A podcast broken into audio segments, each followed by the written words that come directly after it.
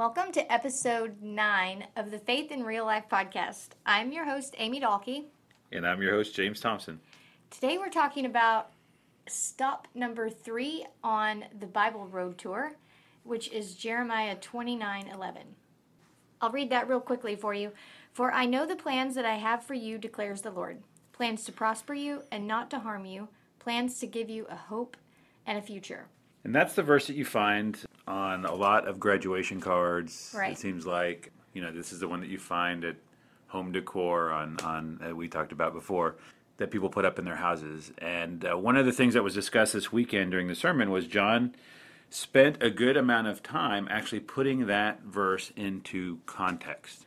It was it was enlightening to me because I had never really thought about, you know, sort of the, the text around that verse and, and where it was where it came from. And so I thought that was actually gave uh, that verse a whole new sort of nuance and made me look at it a, a bit differently. Right. It's a promise given to the Jews who were in exile in Babylon like during the 6th century BC. Jeremiah is telling the Israelites that God is promised promising to bring them back. So they could be assured that there was a future and a hope, right? It wasn't the greatest situation that they were in. Well, it wasn't the news they wanted to hear. I, John John talked about how there was a false prophet that said, "Oh yeah, in three years you're going back." Um, and then if you look at verse ten, which is the one right before the one that that you just read, this is this is what the Lord says: When seventy years are completed for Babylon, I will come to you and fulfill my gracious promise to bring you back to this place. And so there, they you know these people are thinking, okay, in three years, you know, Yeah. we'll be back to where we were Right. and nope, you know, you're going to have 70 years here. Not the news they wanted to hear. Right. And also like or how how much more do I want the good the easy news, right? The news that says that this isn't this suffering that I'm enduring isn't going to last long. I want the quick and easy way out. I, I don't want to hear when I'm suffering that it's going to be 70 years. Well, you can, I mean, you can basically tread water. Like for three years, you can abide your Mm-hmm. Right. Mm-hmm. time and just, and just, you know, wait to go back. Uh, if it's going to be 70 years, it's a whole different Mm-hmm. story.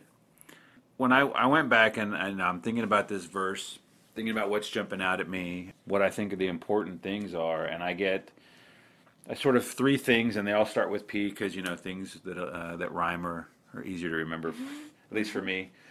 So in, in verse ten we have a promise. Verse eleven we talk God talks about that He has a plan, and then that plan is for them to prosper.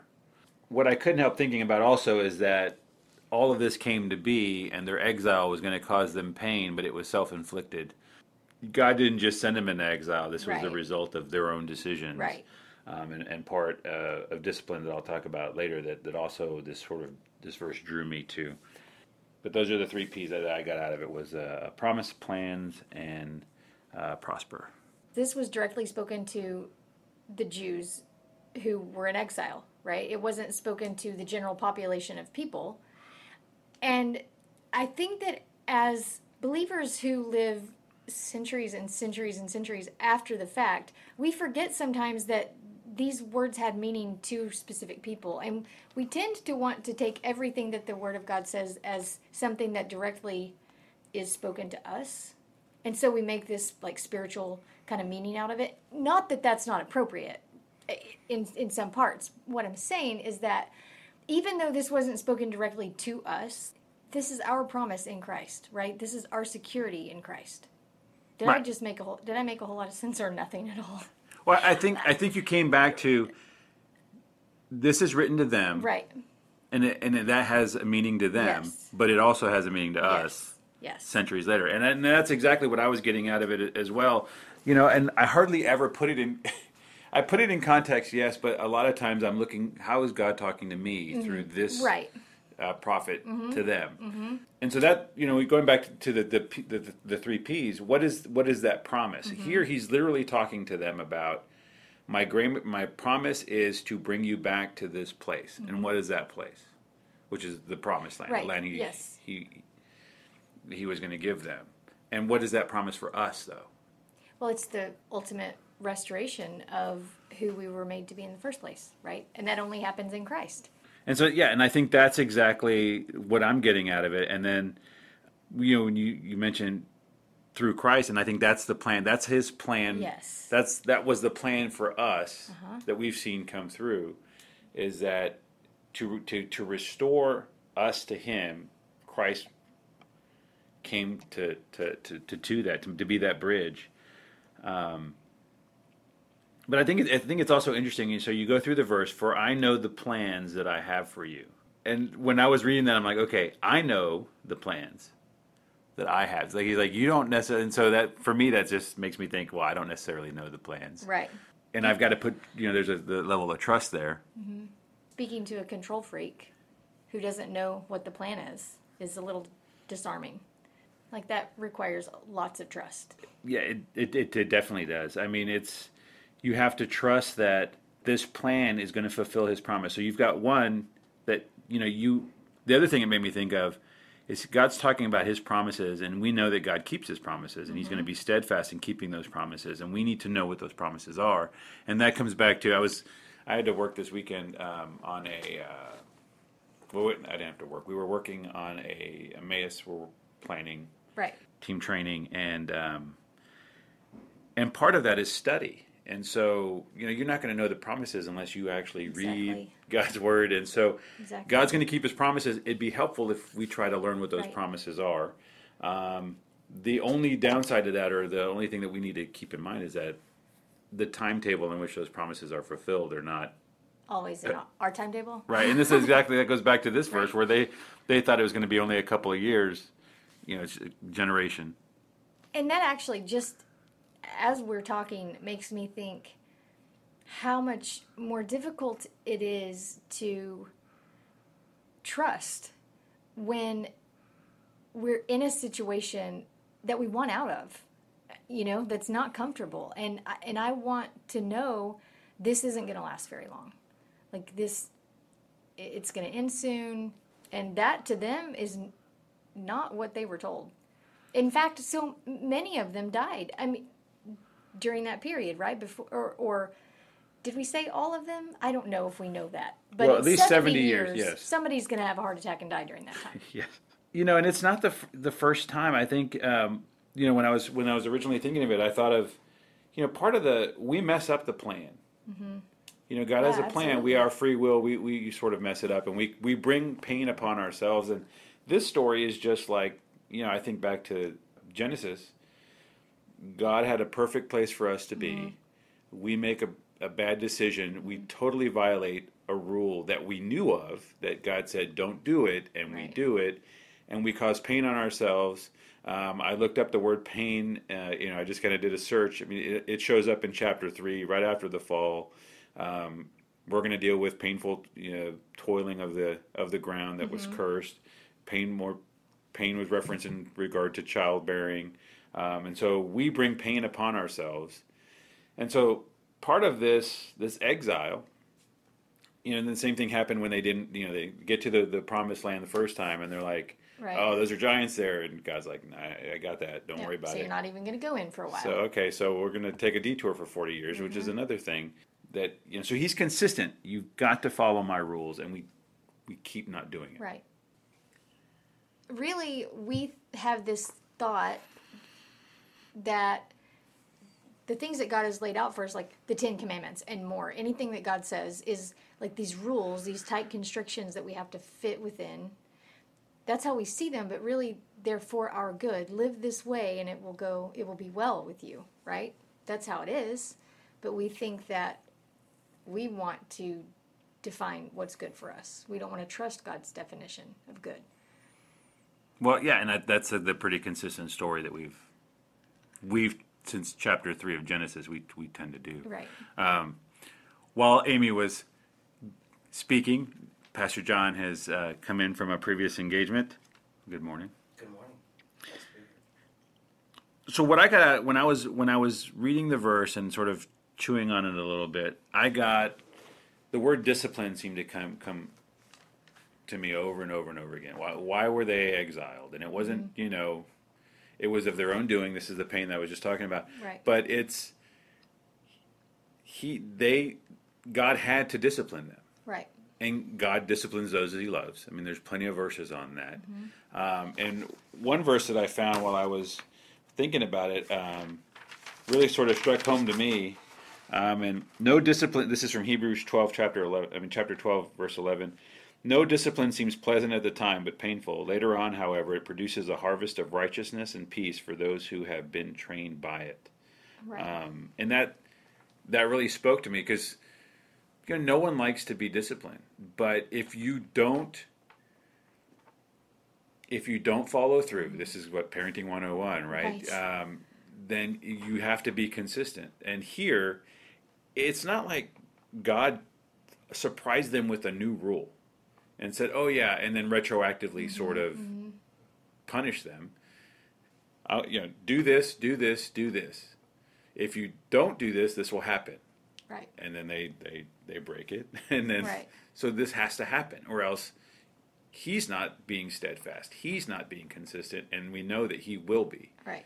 Absolutely. And so, and that's part of the comfort, right? I mean, you, you get all these parenting books that if you don't set boundaries and then enforce the boundaries, then you know kids will flourish. And so that's that's us. Right. So um, we need him to do that, and it's just unfortunate because you know it's it's painful for them. I mean, this is they don't want to be in exile, Right. obviously, um, and then so then we they, now that they are in exile and they realize this is now going to happen for seventy years, you are not going home. False prophet that, that you talked about during the, during the sermon. They've gone from they've just added you know sixty seven years to this term, and they're like, okay, now what? Right. and then that's kind of where we find ourselves at, or at least that's where I, that, now what. So tying into the homesick um, aspect of it, I asked I was I asked my kids, I asked Isaac, I said, so Isaac's my nine year old. Isaac, when do you get homesick at camp? And he said, first he, he denied ever being homesick, and I'm like, okay, no, when when when do you get homesick? And he mm-hmm. said the first night. And I said, what about the second night? He's like, no, I don't get homesick the second night. I'm not homesick on the second night. And I'm like, what? What's the difference between the first night and the second night? And so he had to think about it for a while. He's like, well, I probably ha- I I usually have friends by the second day. So I was thinking, oh, that, you know, he's developed relationships. I mean, he's he's engaged. He's Right. he's now part of the community. Tied into the community. Yeah, and then um, and then I asked Zoe uh, when she gets homesick at camp, and she said I never get homesick. Which you know, as a parent, I'm kind of proud that she's independent, but then I'm like, well, we don't miss you. But uh, so I asked her, and I'm like, why is that? And of course, what she said, you know, we'll preach, right? Um, well, because I know I'll see you at the end. Which ties right back Right. into, you know, we were talking about the if the promise is restoration and the plan for that restoration Mm-hmm. was through Jesus, um, and that hope that we have is that we will be. That makes Right. sense. It makes total sense. And each one of these kids is sort of, you know, Uh-huh. sort of giving me a little bit of glimpse of, of that homesick aspect to it all. Right. When you put it into that context, it just makes me think of the overall picture of the Bible, of, of God's Word, where we're in the garden, screw up, punishment, God has a plan to restore us. And then by revelation, we're back in the garden. Like it's there's a beginning and an end. It's like the exile actually occurred when we left the garden. Right, exactly. That's what we talked about before. Well, actually, not on the podcast. We kind of had a brief conversation prior to of, you know, Adam and Eve being exiled from the garden. Yeah, and I think that, you know, um, the number one thing that the people had done in the promised land that caused them to be exiled, or God's reason for them to be exiled, was that they went after other gods, Right. and that their their fidelity to God Mm-hmm. it was it was the main issue. Right. And um, and it probably is still the case that as Christians who know that our home is Mhm. in Christ, whenever we go after other gods, so to speak, Mhm. we basically exile ourselves from being home. Right. Because as baptized Christians who are in Christ, I think we, we are, in a sense, home already, but not yet. Right. Um, and it's strange how we do that. I don't, I don't understand myself for why I do that at times of, um, you know what I'm saying? Placing our hope, placing your hope in something else. Something other yeah. No, absolutely. Uh, but it happens. Well, there's a lot of shiny things out there that take our attention. exactly. Exactly. And that was one of the other verses, even from Revelation uh, three nineteen, is once again, you know, for those whom I love, I rebuke and discipline. I mean, God's got to keep that discipline, and that you know, he keep he keeps that consistent throughout the entire message to us. Well, I think too that when you are in like an a situation of discomfort, right, in a place that you don't want to be, there is always hope, and it may not be the hope that you want it to be, and it may not come as quickly as you want the hope to come. But ultimately, like when I'm in in these moments of frustration or I think I don't like this situation, how do I get out of it? Blah, blah, blah. I always have to take it to the end, you know, of okay, what's this life about anyway? Is this really a big deal? Where am I placing my hope? It's a pretty ma- inspiring thing to see um, in the book of Acts how, like, after being beaten and tortured and thrown in prison, Mm-hmm. you find the apostles singing hymns. Right, How could they possibly do right, that? Right. But maybe it's because they they have what we're talking about firmly in place. That this is, uh, you know, this is just temporary and right. It's not the end. Well, I think that brings us to the, the, the story where you had talked about the guy going down, rappelling into the cave. If you can't get in, or you can't get out, get in. Which made me, th- you know, so make the best of the situation where you're at. You're going to be here for 70 years. Time to put down some roots. And, um, and it made me think of that great theologian, Joe Dirt.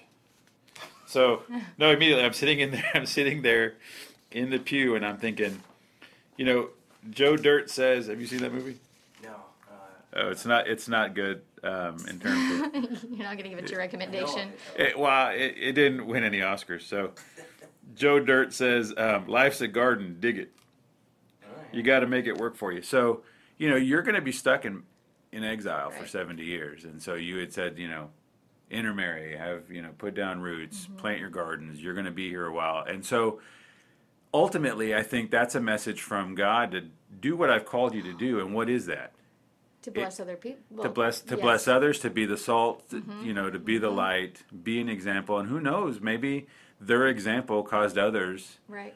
to be interested in their God, you know, and so um, that makes me think of of how yes it's how can we as believers if we are in a situation that of suffering or whatever it is some kind of discomfort if if we don't root our faith in in God and the ultimate hope that we have then we aren't going to fulfill our call to be to bless others as we're supposed to be Right. and we there was a woman in who was in my small group who passed away um, in December of just this past year, and she was her name is Margie Robinson. She absolutely was who I aspire to be. So faithful, so bold, just full of joy all the time.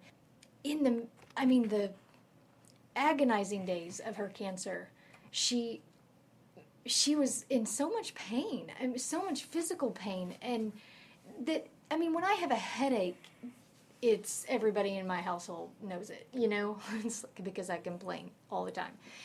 She would be going to her cancer treatments and blessing everybody who came in contact with her. I mean, the nurses, the doctors, everybody continually remarked of what a joy she was. I, I don't know. That's to me, that just speaks to this. Like, if you're gonna be there, bless others in it. Sure. I don't I don't know that God ever calls us to moan and complain about our situation. Right. I mean, I think he always pretty much says, "Don't complain." Yeah, so yeah, I just I don't think that's ever what we've been called to do. right. Uh, I had Chuck Barber come up and talk Right. about the experience Mhm. at UM Army, which was this one particular family that, and really we're seeking the welfare of the city of Huntsville and seeking Mhm. the welfare of the people that were there. And um, within the midst of this existential exile in which we are already but not yet in Christ, you know. Mhm. Anyway, one of the things that happened is that they, at UM Army, is they always show a slideshow in the Right. morning of what happened the day before. And so we, we saw these slides, and we didn't show all the slides on Sunday, but we saw these slides of this relationship between a teenage boy and that five year old girl that you could see each day how they were just getting closer and closer. Uh-huh. Where at the first day they were just like playing together, but by the end, you know, he was they were just holding hands, walking around. And Uh-huh. It was so touching. But then to hear of how just simply by providing this ramp for their house, the ripple effect that it had throughout that family spiritually Right. was just uh, it was incredible. Right. You know, and that wouldn't that wouldn't happen, you know, if they secluded themselves off, you know. The people. Yeah, like the people in exile, if they just stayed within their own, Right. Exactly. you know, they're not going to be able to touch others unless they they get active in the community. And I think that's that's one of those things that God probably told them that so they could be bearers of the message to where they were. They're the ones that are going to pass on that message. They're, they have to do it for their own because it's 70 years. So they're going to have to pass down all of the all of the, the tradition and the, the rules and uh, you know as God has told them to their children and those children are going to be part Babylonians. I don't That our life in Christ is not about um, being um, out of suffering and having no suffering, Exactly. but is actually suffering with a suffering world in order to bring the good news of Right. Jesus. And then suffering alongside someone else Mm-hmm. makes that relationship tighter. Yeah, yeah, exactly. You know, people that face traumatic experiences or go through some journey, you know, those those bonds are tight because they've experienced it together. So. So I've got a random real life situation that's going to prove my um, tendency towards like hyper anxiety, if you will. But okay, so a couple of weeks ago, you kn- you remember how well I think it's still here that the dust from the Sahara or whatever, all the haze. So I was driving one day, and this is how my mind goes. So first of all, I didn't realize at first that the Sahara was in Africa. I thought it was in Arizona, and so I was thinking, I Isn't was there a casino called the I- Sahara? I- I have Yeah. no idea. I don't know. But in my mind, when people were talking about all this dust from the Sahara, it was like, why is that such a big deal? Like, it's Arizona. Of course. It, anyway, when I finally realized my geography was a little off, I started thinking how amazing that is that, like, dust particles could move in the atmosphere all the way from Africa. I mean, that's crazy. Which led me to the thought of, wow, we really don't have any control over what affects us environmentally. I mean, very little control, right? Like, if dust is going to come from Africa, We can't stop it. we can't stop it. Then I thought about chemical warfare and how, oh my goodness, this could be like a legit thing. We could all die because somebody, like, blows us up with gases and we breathe it. Anyway, all this. So, this is how my mind is trekking here. And then Wow. then I started to, I know, right? It's messed up. It's messed up. And so I started legitimately thinking, I have no control. Like, we could all die, and I couldn't do anything to stop it. Which really revealed how much control I do believe that I have mm. over everybody in my household.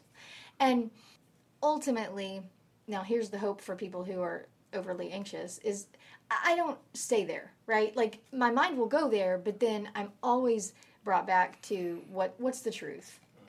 And what I thought in that moment was okay, and I don't know if I'm going to quote it accurately, but it's Lamentations 3 19 through 3, 23 is like, you know, I remember, okay, here's my, here's the things that I'm suffering over, right? But this I call to mind, and therefore I have hope that the Lord's compassion is, well, it's the new every morning. Great is your faithfulness.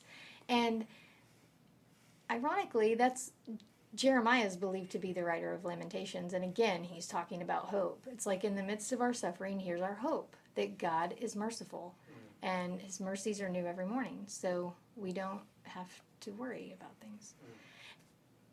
I say all that because that's when I, my greatest fear is death. Right? I mean, if you boil it down to it, it's like my death or Larry's death or Luke's death. That's the greatest fear. But when I call to mind what my hope really is, then I know, I mean, that if I die, it's not the end. So chill out a little bit. Yeah, ironically, your death is actually your hope. Exactly. Yeah. Exactly. However, that death may be, whether it's by chemical warfare or whether it's a mass destruction or. Or dust from Africa. Yeah. Or exactly. Arizona. Exactly. There's always hope. Always hope. And I think that's what that's what Jeremiah's given him, right? Right. He's reminding him that it's going to be it's going to be tough for you. Mm-hmm. But there's you know the end. I mean, you know you know God's going to mm-hmm. fulfill His promise. So that's there's your hope right there. Mm-hmm.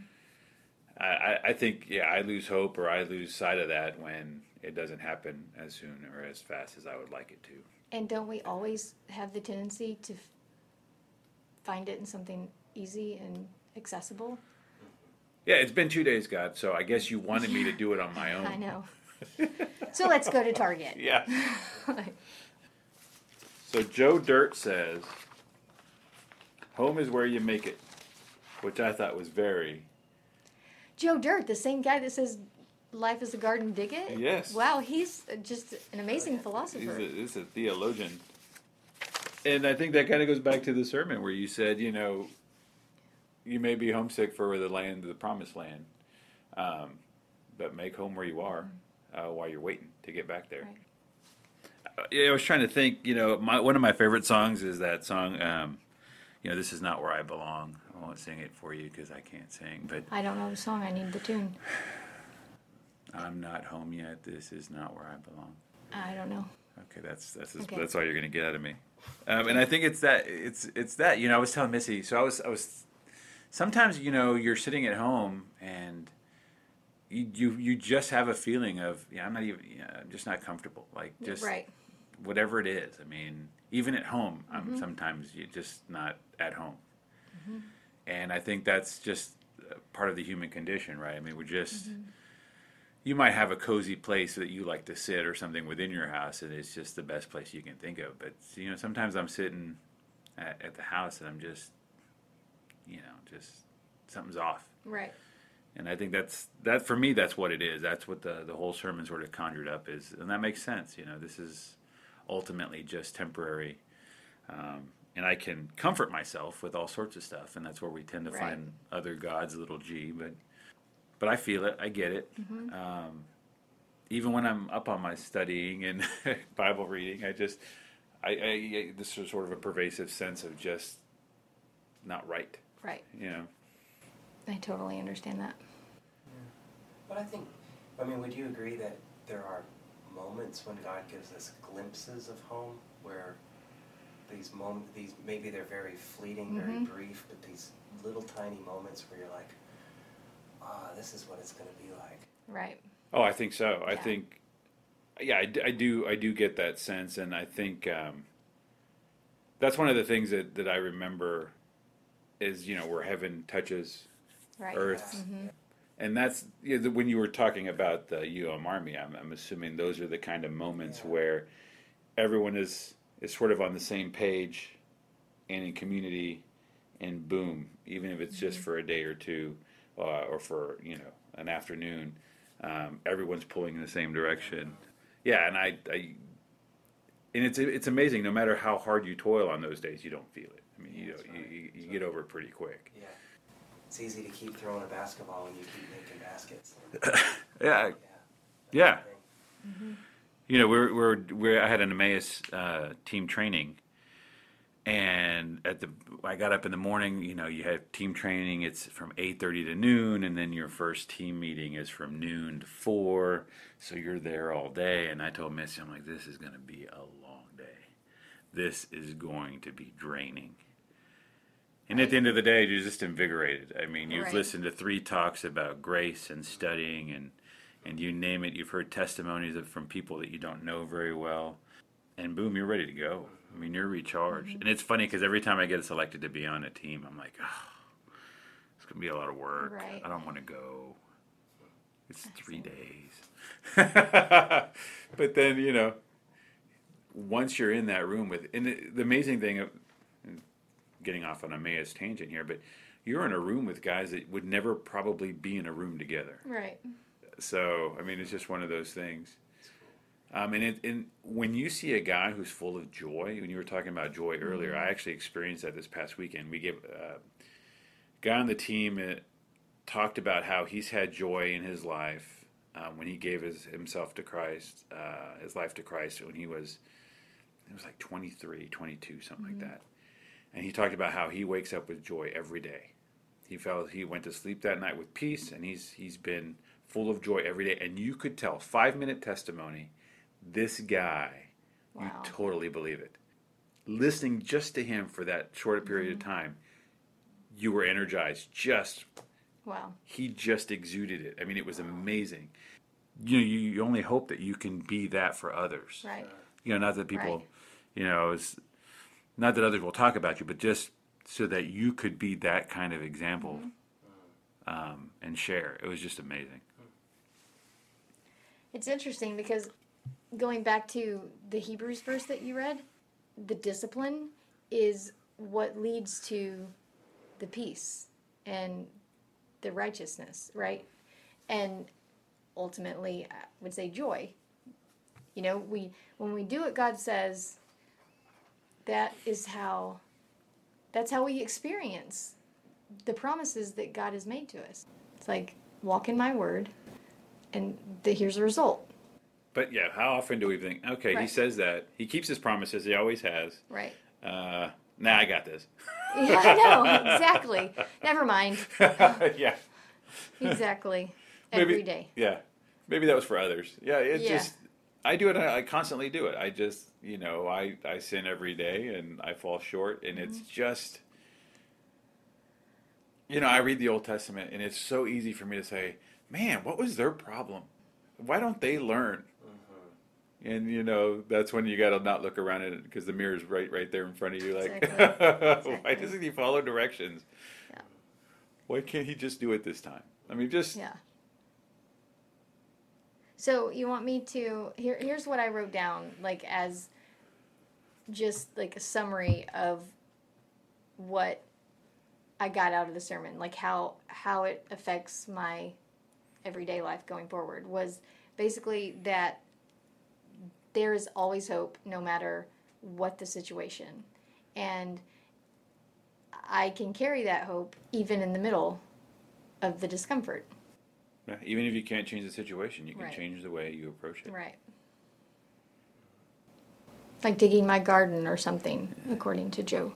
No, Gender. life's a garden. Dig it. That's a wrap for episode 9 of the Faith in Real Life podcast. Join us next week for the fourth stop on the Bible Road Tour, where we will hang out at Romans 8:28.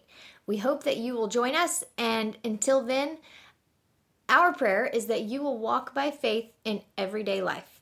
Adios.